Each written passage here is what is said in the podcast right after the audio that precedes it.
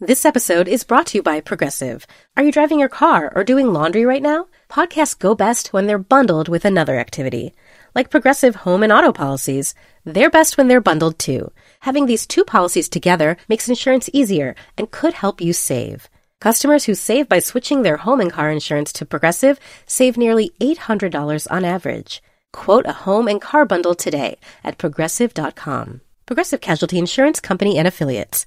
National average 12 month savings of $793 by new customers surveyed who saved with Progressive between June 2021 and May 2022. Potential savings will vary.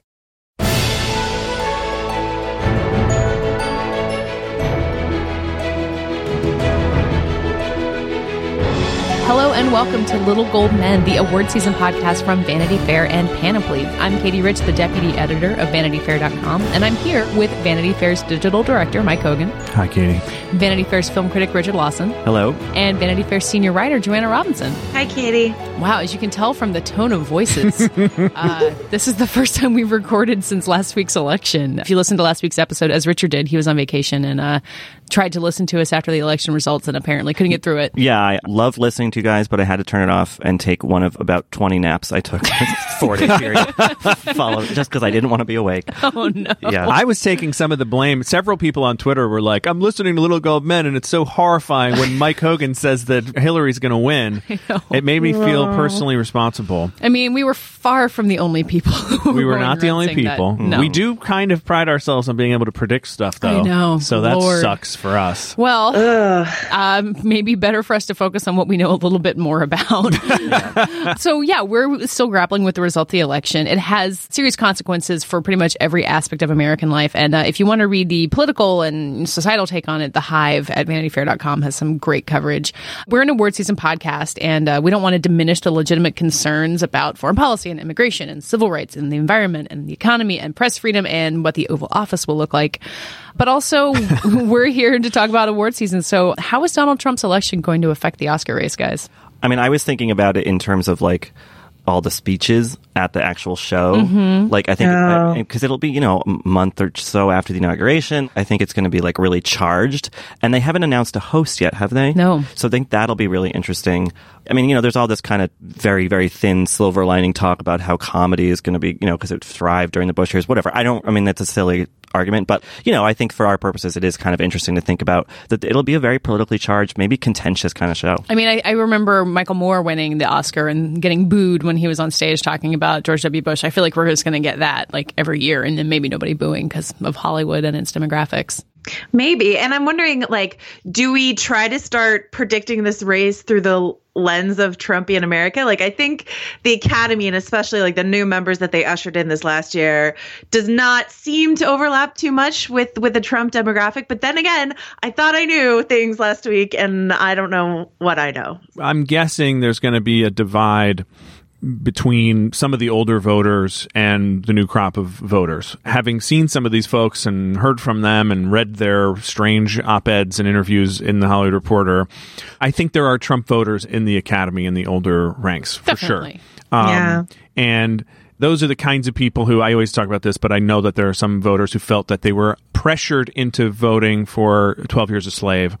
And I think these are the kind of sort of like older, cranky white Democrats or or Republicans who probably felt pressured to vote for Obama and are feeling in some way kind of validated now to be like, I don't have to be PC anymore, you know. And look, like that's a backlash that I guess we're finding out is what happens when you see a lot of progress. You know, there actually has been a lot of great progress. And I think when we talk about Oscars So White and really make it very clear that we expect to see change, we expect to see more representation, there's probably a lot of people who up until now have been quietly feeling attacked and now feel like they don't have to be so quiet anymore. So I think it'd be really interesting, possibly quite disturbing Well, so how does that take shape with the movies that we're actually dealing with this year? I mean, we talked about Moonlight a lot. I think Moonlight is really the best chance right now for a more diverse slate of nominees in terms of the actors and the director and the writer. I mean, so do you have Moonlight versus La La Land, which is a pretty white movie that's also a throwback to a nostalgic time? You know, you can have like the backlash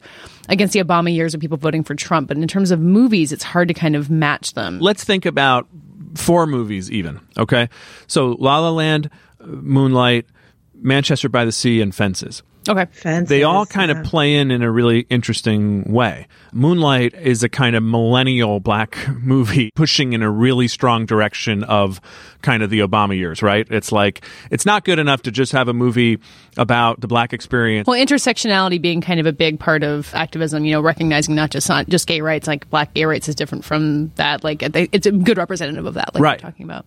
And then Fences being more like, hey, you know what? These are working class people just like the people who voted for Trump. Can we start to see that this country is one country and that these experiences are not so driven by race lines?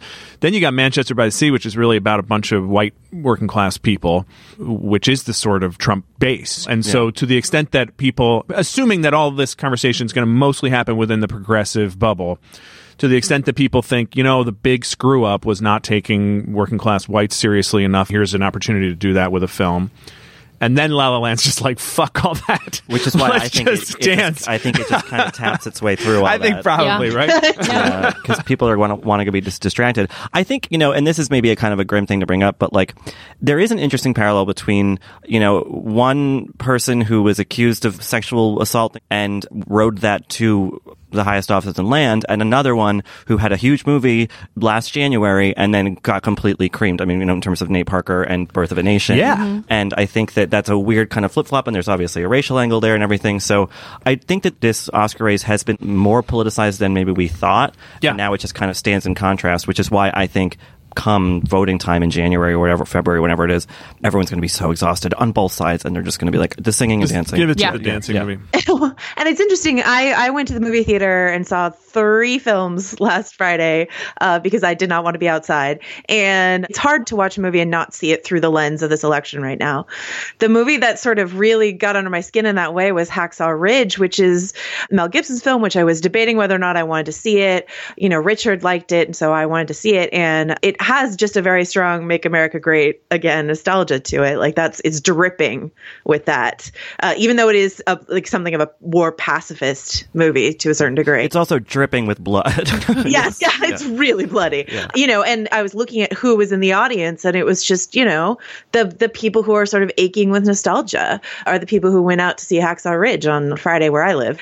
I assume. I just assumed that looking at them. Um, so I don't know. It's it's just interesting to see these parts of the country that maybe we weren't all either uh, aware of or taking seriously enough, or aware how big it was, or whatever, and sort of thinking back to things like American Sniper and the huge unexpected success of American Sniper, and us being like, where did that come from? Yeah.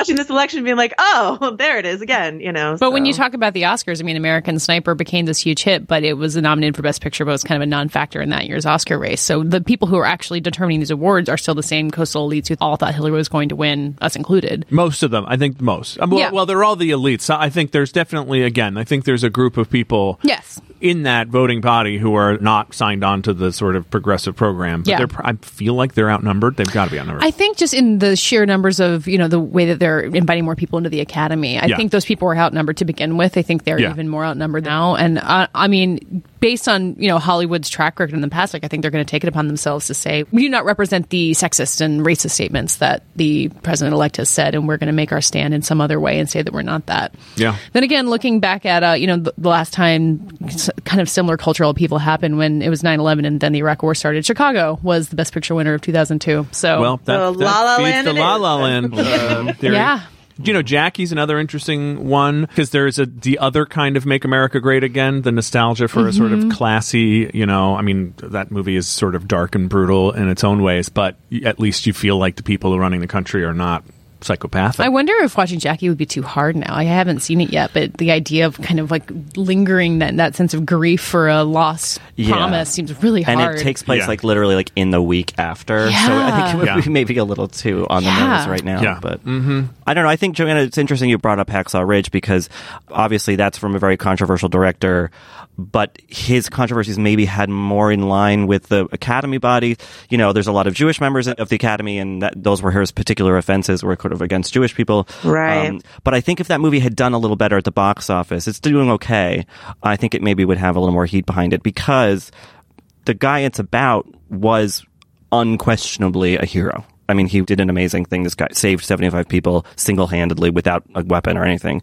So I think it has a righteousness to it that would have gone noticed had the movie kind of not gotten buried in the election cycle and, you know, amidst a bunch of other big movies. Talking about Right. box office briefly, I think the numbers for the box office this past weekend were up significantly. A lot of people doing what Joanna did and escaping, and Arrival did particularly well, kind of outpacing Yeah. its Yeah. expectations. And I, it's another movie I still haven't seen, but I don't know if there's a really good way to map it onto the current political moment. But uh, well, there is, yes. okay, Uh, because Definitely, because yeah. the concept is these aliens come to Earth and the usual paranoia kind of explodes, but at the end of the day, you know, I, I, I don't want to give it away. Can you? How do you? How do you do this? It's not Independence Day. no one's blowing up the White House. It's more about holding hands around the world than it is about you know a struggle for brinksmanship. mutual Yeah. understanding. And I think an interesting thing about Arrival too is that you know it got good notices out of Venice and in Telluride and Toronto. Like people liked it, and people were into it, but it st- seems to have this very steady sense of momentum. I mean, I've talked to a lot of people who didn't see screenings of it, who just you know mm-hmm. paid to see it at the theater, and people really really liked it. So it, it has a much more vocal and active fan base than I thought it would. So I don't know, that could mean something. If its box office holds up, that means it holds in, into the conversation during Critics Awards Yeah. and, and beyond. So What about Loving? Because that that's a story about Yeah. interracial marriage and progress and people again coming together across some kind of divide. I mean, is that I think so. I think that movie, unfortunately, has gotten a little lost in the shuffle. Yeah. You know, I think that Ruth Negga is still, you know, Very in, much. in, in the mix for that. But I think you're right, Mike, that, you know, just anecdotally, I was talking to people last week and, you know, at various bars where I just drowned my sorrows for a few days. Um, that's they- next week's episode? yeah, right, yeah, I recorded everything.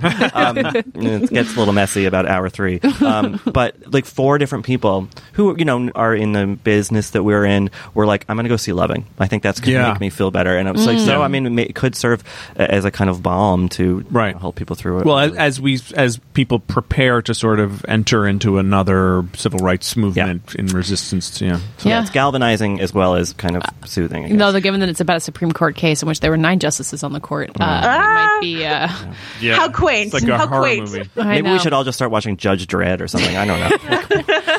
well, Start preparing. Idiocracy can Idiocracy win Best Picture? Uh, That's right. yeah, Twelve right, years yeah. after it was you were made. so much more Give a special It's award like to a Mike Judge. documentary now.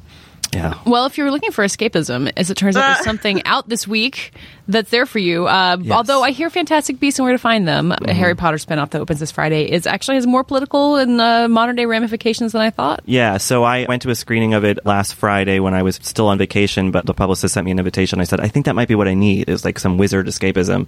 So I went and I thought it was great, but you know, the script is written by J.K. Rowling, and I don't know if people follow her on Twitter or have sort of followed her sort of post Harry Potter novel life, but she's gotten more and more political and has kind of retconned a lot of politics into the original novels. I'm sure they were always there, but you know, we weren't sort of aware They of them. eventually become pretty strongly about fascism. Yes, and- yeah. I mean, I- but I think that, and I think that's a very European story. I mean, you know, Yeah. people still with World War II on their minds. So, Fantastic Beasts, while fun and whimsical and charming, and you know, Eddie Redmayne's kind of dittering around, and Katherine Waterston gives a great winning kind of moxie leading gal performance. There is this not even subtext. I mean, it's just text really about kind of identity issues and gay issues, and then you know, politics and fascism. So, by the end of it, I was sort of a lot more moved than I expected to be, and it wasn't quite as soothed as I had hoped to be. But it is, I think, a pretty strong movie. I mean, Joanna, you were kind of pointing out that the Harry Potter franchise has like some Oscar history, not quite on the level of maybe Lord of the Rings, but uh, does it feel like now's the time for it to come back in there? Right. It had, I think, 12 nominations in like costume, original score, visual effects, cinematography, that sort of category. Colleen Atwood, of course, did the designs for Fantastic Beasts, and they're incredible. I haven't seen the film yet, but, you know, the blue coat alone is uh, immediately, I think, iconic to the franchise. So I think it has a possibility, like a potential in some of those technical categories. And then you can't ignore the fact that Eddie Redmayne has been like an Oscar. I don't think he's going to get nominated for playing Newt Scamander. And like, obviously, Harry Potter franchise always had a high caliber of, of actors in their films. But I feel like Eddie Redmayne, Oscar darling for the past couple years, you know, might bump this higher up the list. And since there aren't kids involved, it doesn't feel as much like a kids movie. It's still a fantasy hmm. movie, but it's not a kids movie anymore necessarily. And you know, we as a culture, decades on from when Harry Potter started, a decade on, have started taking fantasy more seriously than we used to. You know, Game of Thrones is the big winner at, at the Emmys and that sort of thing. And uh, Arrival, we talked about last year. We talked about Arrival and genre film and how it can sort of sneak in there nowadays. So I'm not saying it's going to be like Best Picture or anything like that, but I think in the score and costume, and then maybe eventually over the next decade as we get five or six more of these films, it, it could get there. Yeah, I mean, know? Lord of the Rings won Best Picture. I really think anything is possible, and it's foolish to write off something like this. The, the the idea that it being a mega franchise starting, though, I do think the Academy's still a little snobby about that. Like, you know, it, it will come to embrace your franchise if it feels authentic, but when it's like five more Newt Scamander movies, like it feels so commercy that I wonder if that's something they have to overcome. Well, I not to sound like an old person uh, or like an old professor or something, but I always think of the Harry Potter series as like the dividing line between millennials and Gen X. Like I could give a oh. shit about Harry Potter. I don't get it at all, but it's such a article of faith with all millennials that they're obsessed with it. And I do wonder if if this film has, you know, that kind of message that you're talking about and if it comes at this time when millennials are sort of soul searching and if it does take off and become a kind of emblem for people. I'm just speculating, obviously, based on really not getting this stuff. But I mean, uh, it'd be interesting to see what stuff does become a touchstone for your generation. Because really, I feel like the Trump thing, not to get too schmaltzy, but the Trump thing becomes the starting point for you guys to decide what kind of world you want to live in Mm-hmm. and how you're going to actively start shaping it and not ever let anything like this happen again. Well, truthfully, we're kind of the old, we're the oldest millennials, so it, you know, Yeah. being politically aware for a 2000 election, I feel like I had my version of this already, but it's the like 24 year olds who voted for Obama once. But, but as 30 something year olds, you guys are really heading into now like Being in charge of things. You're in charge. Mm. Yeah. Well, yeah, in two Yeah. years I could legally be president. yeah, when you, when you will, I believe. Yeah. It's so interesting what you say, uh, Mike. I hadn't thought about that. I've always wondered why I care about Harry Potter, but not enough. Like Katie's only a few years younger than me, but she cares about Harry Potter a lot more than I do, and we usually care about things the same degree. so I, re- I really think it's it's just this couple of years where Harry Potter was not a part of my life. I was already in college before I read Harry Potter. So like just a couple of years and I'm I'm one of those cuspers, those millennial cuspers. So that isn't really interesting to me, but we we do have to think about the way in which J.K. Rowling, Voldemort and all of that was part of this election narrative. Like people every week there would seem to be a story about Trump is Voldemort or J.K. Rowling making some pithy comment about that, you Yeah. know, and there's this new threat in the new franchise, Gellert Grindelwald, played by all people, Johnny Depp. Uh, you know, but that that is potentially the big bad of the five films going forward. Another supervillain wizard. The seeds are definitely planted in this first film, which I can say confidently, having not even seen it. So that could be our Trump allegory going forward if we choose to make it, and that's fascinating potentially. Yeah, I was talking to two of the young millennials who work in our social department here at VF, and they had seen the film. They went to the premiere, and and they were really impressed with its sort of social politics, and they felt it was really urgent and necessary. So I think you're right, Mike, that like you know younger twenty somethings who were very much steeped in both Harry Potter, but also kind of more social justice stuff, they're going to find rallying cries where they want them and need them, and we all are, you know, hopefully.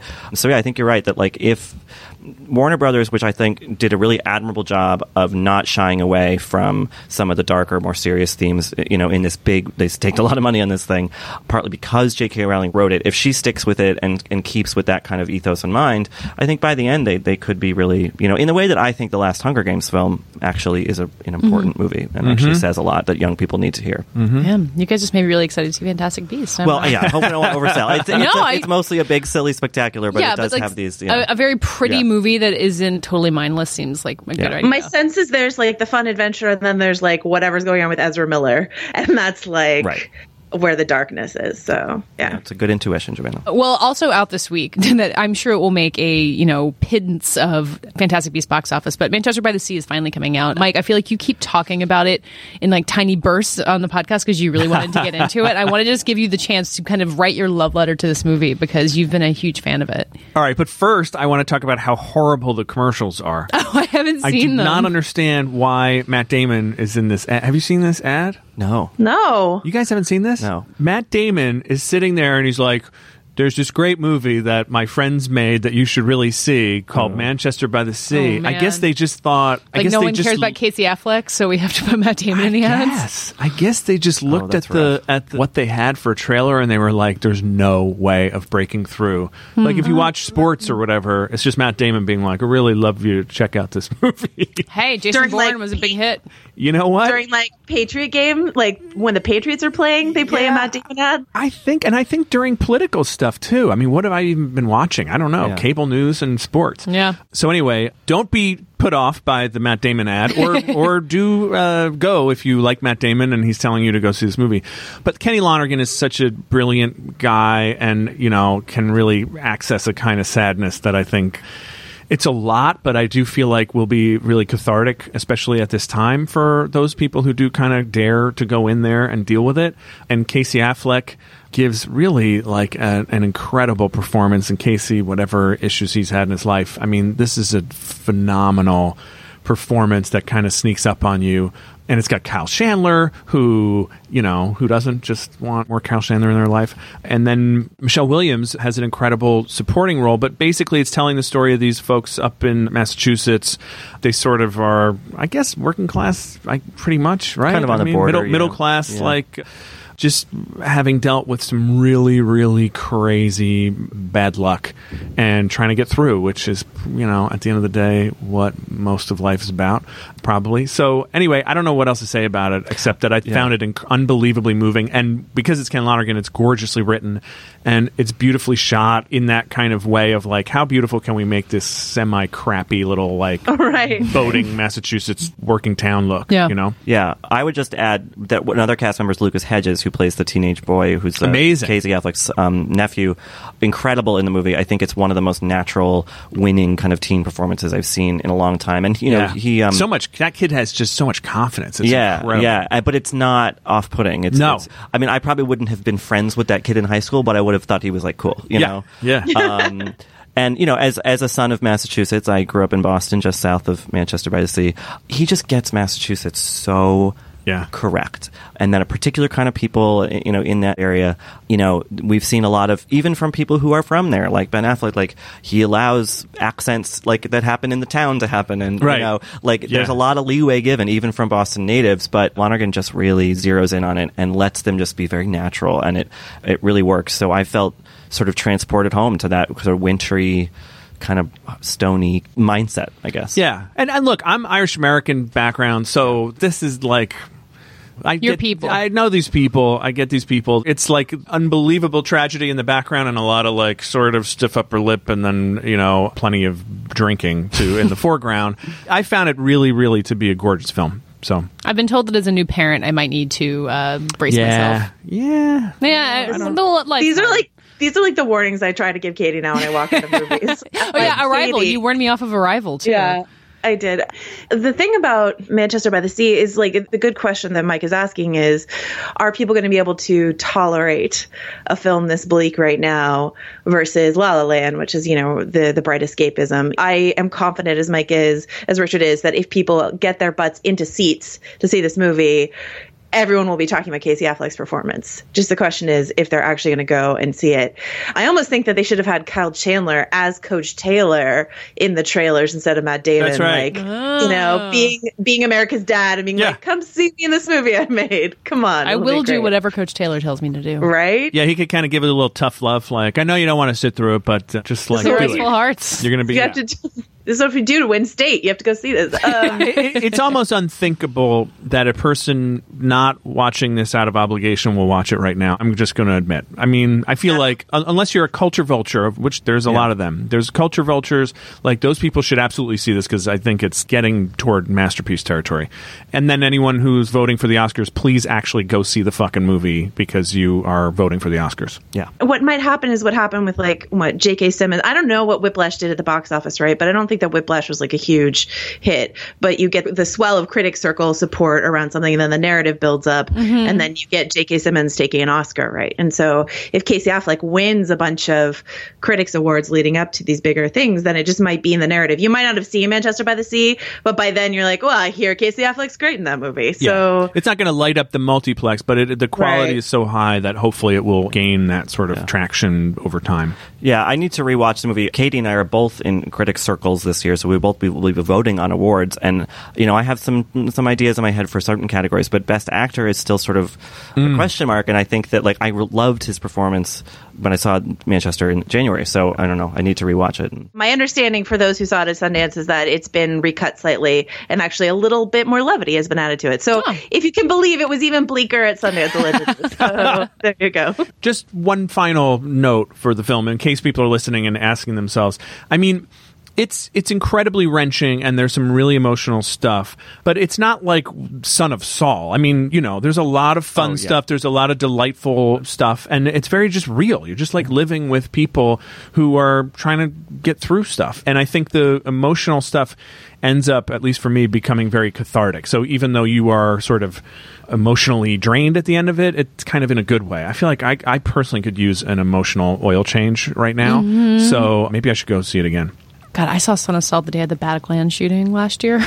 Jesus Christ. But it was it was honestly the, kind of that same kind of catharsis, being like, I just want to really feel bad, Yeah. and I felt Yeah, bad, and I I, still that. did. I don't know. It was weird timing. I'm Bobby Finger. And I'm Lindsey Weber. Do you ever see a new face or name on your news feeds and say, "Who the heck is that?" Our podcast, Who Weekly, is everything you need to know about the celebrities you don't. Think of us as your cheat code to People Magazine, your glossary for Hollywood, a shortcut to understanding pop culture at large. For the past eight years, Who Weekly has been telling listeners everything they need to know about the celebrities they don't. The New Yorker says we spelunk deep into the demimonde with convivial delight. That's a direct quote. Mostly, we're going to explain to you Irish star Barry Keoghan's sudden rise to fame and relationship with a not so under the radar pop princess named Sabrina, The fake wedding Real Housewives star Cynthia Bailey had to promote a limo rental company. and why all the Gen Zers you know are talking about a guy named Benson Boone. Each episode goes deep into the biggest celebrity stories of the moment. And if you're still confused, we even have a weekly call in episode where we answer the most burning celebrity queries. Who Weekly airs twice weekly with brand new episodes on Tuesdays and Fridays. Listen and follow Who Weekly, an Odyssey podcast, available now for free on the Odyssey app and wherever you get your podcasts. Apple Card is the perfect cashback rewards credit card. You earn up to 3% daily cash on every purchase every day. That's 3% on your favorite products at Apple, 2% on all other Apple Card with Apple Pay purchases, and 1% on anything you buy with your titanium Apple Card or virtual card number. Visit apple.co slash card calculator to see how much you can earn. Apple Card issued by Goldman Sachs Bank USA, Salt Lake City branch. Subject to credit approval. Terms apply. So now we'd like to welcome Rebecca Keegan, who has started as of last week at Vanity Fair as our Hollywood correspondent and is therefore making her first appearance on Little Gold Men. Rebecca, thank you so much for calling in. Welcome, Rebecca. Hi. Thank you. I'm happy to be here. Yeah, you uh, as we as we sit here in New York and uh, try to pretend we know everything about the Oscar race, uh, you're actually there meeting Academy voters. So I feel like you're going to prove us totally wrong in all of our predictions, as we were about the election. That's as we what I set out to do. Yeah. Yeah, we we finally admit that we are terrible at predicting things, so we've decided to call in someone who actually knows what they're talking about. exactly. I'm honored to be that person. Yeah. So you were at one of the many events that kind of feels like the kickoff of award season, but this one was actually hosted by the Academy. So I think it gets special treatment. The Governor's Awards have been going on for eight years, I think, separate from the Oscar telecast, giving honorary Oscars to people. This year it was Jackie Chan and Frederick Wiseman. But uh, as you were, as we were talking about when you were going out to cover it, it's really a huge meet and greet session for people who are in the Oscar hunt. So uh, what was the vibe like at the Governor's Awards on Saturday? Yeah, it's interesting because when the Academy first peeled this off as a separate thing, people were very critical. They didn't want the honorees to be, they thought they were being sort of siphoned off to their own less cool party. It's turned out to be a more cool party because it's not televised. It's very relaxed and loose, and there's a long cocktail hour and a long period during dinner where people with contending films, executives, actors, directors are just sort of working the room and schmoozing. Saturday night was kind of interesting because people we're still sort of feeling the election vibes. As the governor's awards were going on, there were seven or eight thousand people marching down Wilshire Boulevard chanting "Love Trump's hate," and of course, most of the people who were in the ballroom itself were Democratic voters and Hillary Clinton donors, and we're making sense of the election as this sort of glittery event was unfolding. We were just talking about how the election will affect the Oscars, and one of the theories that I have is that there is a uh, maybe a small, but there is a group of Trump supporters within the Academy. I'm just going to fact check myself here. Do you think that that's true? I do think that's true. I mean, if you look at the reaction within the Academy from a small but vocal minority to the attempts to diversify. There are several older, mostly white, mostly male Academy members who felt victimized by that and felt the potential of their voting rights being taken away or of the bar being lowered. I have talked to some of those people, and some of those people are, in fact, Trump voters. There are Trump voters in Hollywood. There are Republicans in Hollywood. They're quieter because they're afraid of damaging their careers, mm. but they do exist. Yeah. And do you feel like they feel like they're able to speak out more now? Like this is going to embolden them in a way that they couldn't have been under the Obama administration?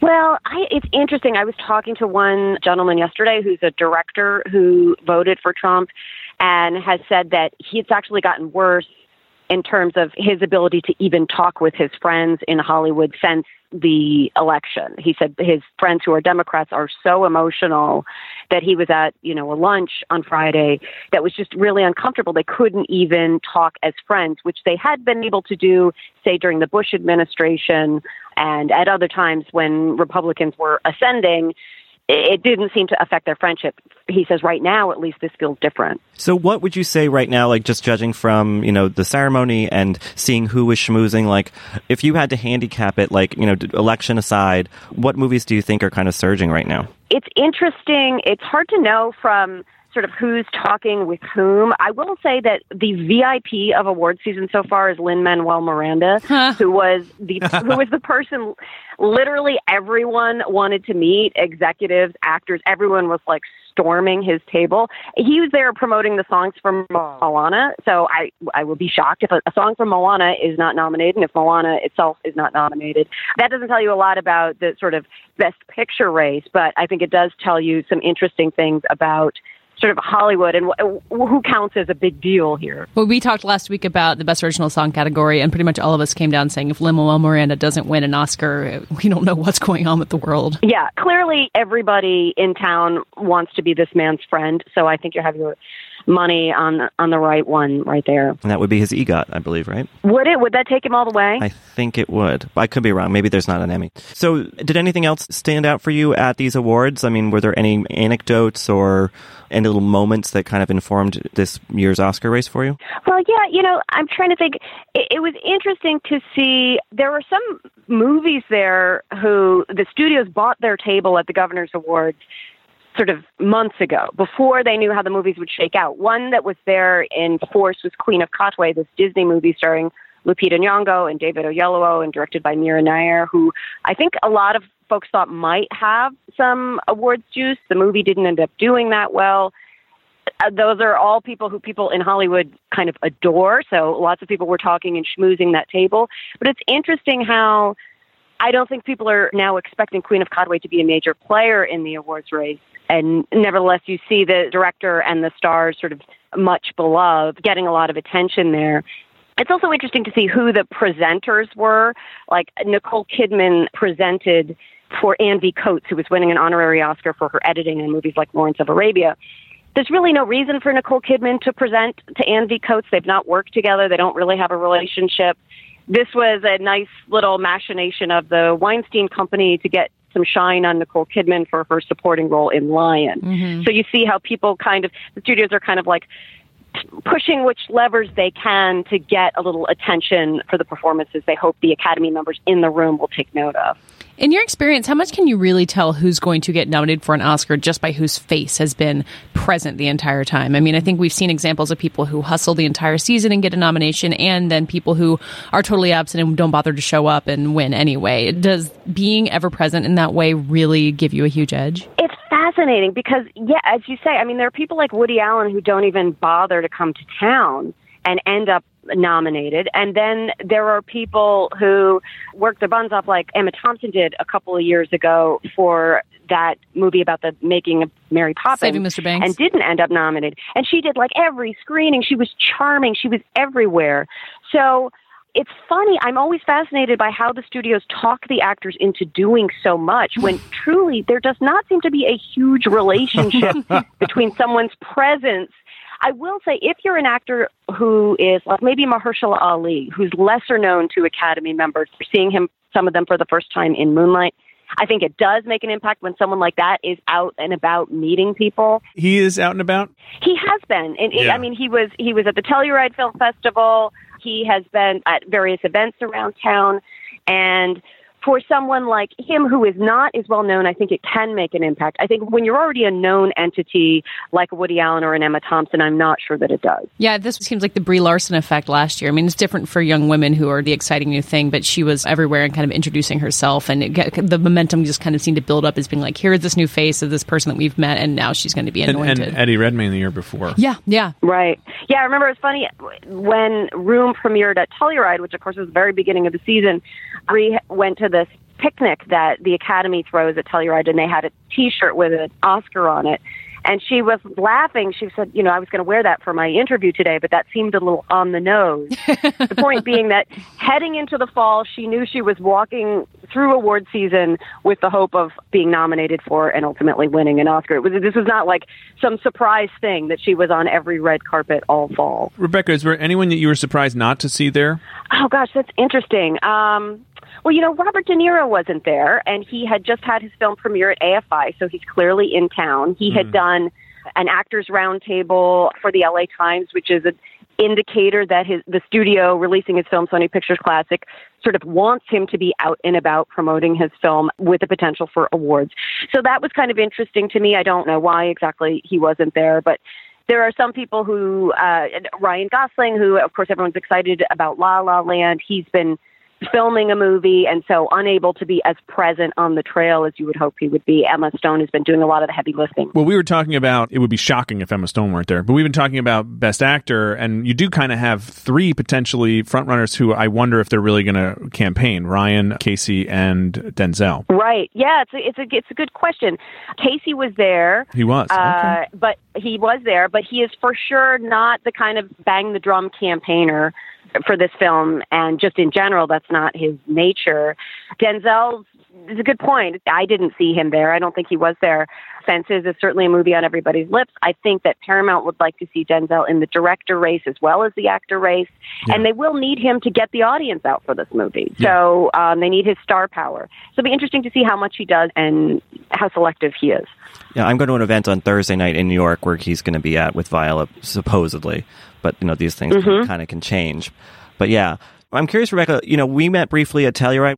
That was my first time there, and there's so many people from LA, kind of high-powered people. It's expensive to go, so that really does feel like the kickoff to the kind of formal award season. And now you have, you know, something like the Governor's Awards. What would you say is the next thing? Like, what are you looking forward to next that might kind of propel this story along even further? Well, an event that's pretty important is the Screen Actors Guild nominations. I mean, that has a huge correlation to Oscar nominations, particularly the cast ensemble prize is a major predictor of Best Picture. You know, the Golden Globe nominations happen the same week. They're really not that relevant because the Hollywood Foreign Press Association doesn't have a lot of overlap with the Academy, but the Screen Actors Guild does. For people who are sort of handicapping, it's a pretty useful event in terms of looking at what gets nominated. When are we expecting those? It's sometime in the like I don't know second or third week of December. I know that it's the same week as the Golden Globe nominations. In both days, I have to like wake up at 5 a.m. and sit at a laptop. That's all that I remember about that particular week every year. Yeah, we're heading into that time of year where it's waking up early and sitting at a laptop and then spending your Sunday night sitting and watching people in beautiful dresses at an award show and uh, not being at the award show yourself. Although, Rebecca, we'll be sending you to all these events. You'll be dolled up all through the winter. Yes, I mean it's not the coal mines, but yes, it is a very particular. It's a very particular time of year, and it does start to feel like by the middle of January, like don't drive down Hollywood Boulevard with your windows down, or someone will throw an award in it. Like it, it gets a little relentless at a certain point. Hey, by the way, Lin Manuel Miranda has both a daytime Emmy and a primetime Emmy. Holy cow! How do you win Oh, a nice. daytime Emmy? Uh, Yeah, really. Sesame Street. Of course. And the primetime Emmy was for the 67th Tony Awards. yeah. So, he'll just have a there's there's nothing that guy can't he'll have do. the EGOT and the Pulitzer. There's really Give uh, him the PEGOT. all the awards. The peacock. The Peacock. yeah. Well, Rebecca, this is far from the last time we will get your insight from LA uh, on award season, and um, you know we'll get you in a studio sometime. Hopefully, we'll have you here in New York to uh, really teach us what's going on. But in the meantime, thank you so much for calling and filling us in. Oh, thanks for having me, guys. This was fun. And roll your window up. You don't. Yeah. Don't want an award. I don't want an award to hit me in the head. I'm Alex Schwartz. I'm Naomi Fry. I'm Vinson Cunningham, and this is Critics at Large, a New Yorker podcast for the culturally curious. Each week, we're going to talk about a big idea that's showing up across the cultural landscape, and we'll trace it through all the mediums we love books, movies, television, music, art. And I always want to talk about celebrity gossip too. Of course. What are you guys excited to cover in the next few months? There's a new uh, translation of the Iliad that's coming out, Emily Wilson. Really Oh. excited to see whether I can read the Iliad again, whether I'm that literate. I'm, I mean, the jury is out. I can't wait to hear Adam Driver go again in an Italian accent in Michael Mann's Ferrari. He can't stop. I mean, and, and bless him. I can't wait. Molto bene. Molto bene. We hope you'll join us for new episodes each Thursday. Follow Critics at Large today, wherever you get podcasts. You really don't want to miss this. Don't. Don't miss this. Don't miss it. See you soon. So before we end, we're going to go big before we go home. And uh, as we were discussing Manchester by the Sea and Casey Affleck, let's talk about Best Actor. This is an interesting category we keep checking in on, and I feel like everyone's predictions keep changing. So, guys, uh, who's going to win Best Actor? I'll go because people. I feel like people always take my vote. Um, I, I, I'm going to say people are going to vote for like the charismatic black man that they will miss leaving the Oval Office and throw in for Denzel Washington. I thought you were going to Um, say Barack Obama. Will Barack Obama win an Oscar. No, I mean like I think that you know. Eh, my heart belongs to Casey Affleck. I haven't seen what Denzel is doing, but given all we discussed at the top of the show, I, I would say Denzel. That's a really pretty damn good theory. Uh, I'm going to say Corey Lewandowski because Mm. he did such a good performance pretending that he wasn't working for the Trump campaign while he was at CNN. Yeah. Uh, no, it actually wasn't a great performance, but Your most viral Yeah. tweet of uh, comparing him to the usual suspects. Yeah. Oh boy. No, I think that Joanna has a good idea there, but I'm going to say that the La La Land surge is unbeatable, and that Gosling finally gets his Oscar. Yeah, it almost feels like Gosling hasn't been nominated because he's been so underserved by the Oscars. He has been nominated for Half Nelson like ages ago, was a long but- time ago now. Yeah, Yeah. no, and he's done so much great work since then.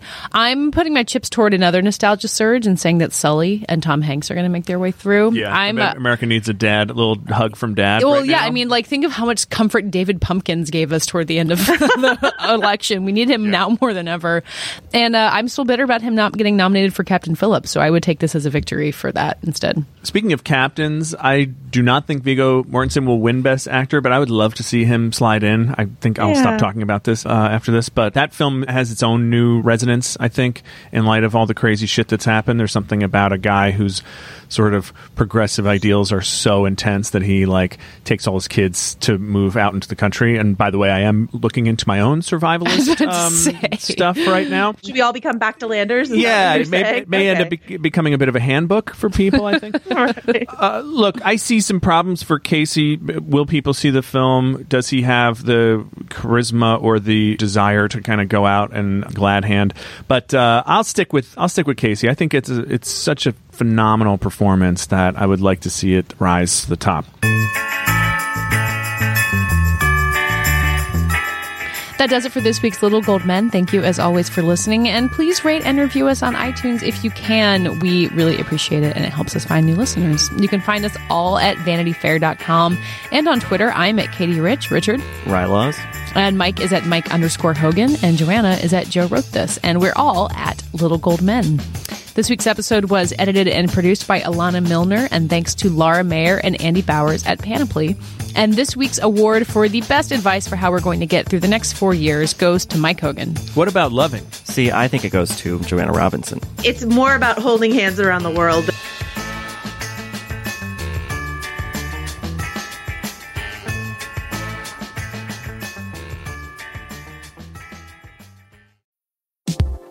I'm Naomi Fry, and this week on Critics at Large, we're talking about the delights and shortcomings of the new movie Challengers. It starred Zendaya at the center of a tennis triangle and a very steamy love triangle. Who are her loyalties to? Will she be tempted by the other one? How do these guys reckon their professional playing ambition with their romantic and sexual feelings about this mysterious woman? And such we have it. We have a conflict between three people in a game meant for two. Is it a sports movie or a sex movie? Find out on Critics at Large from The New Yorker. New episodes drop every Thursday, wherever you get your podcasts.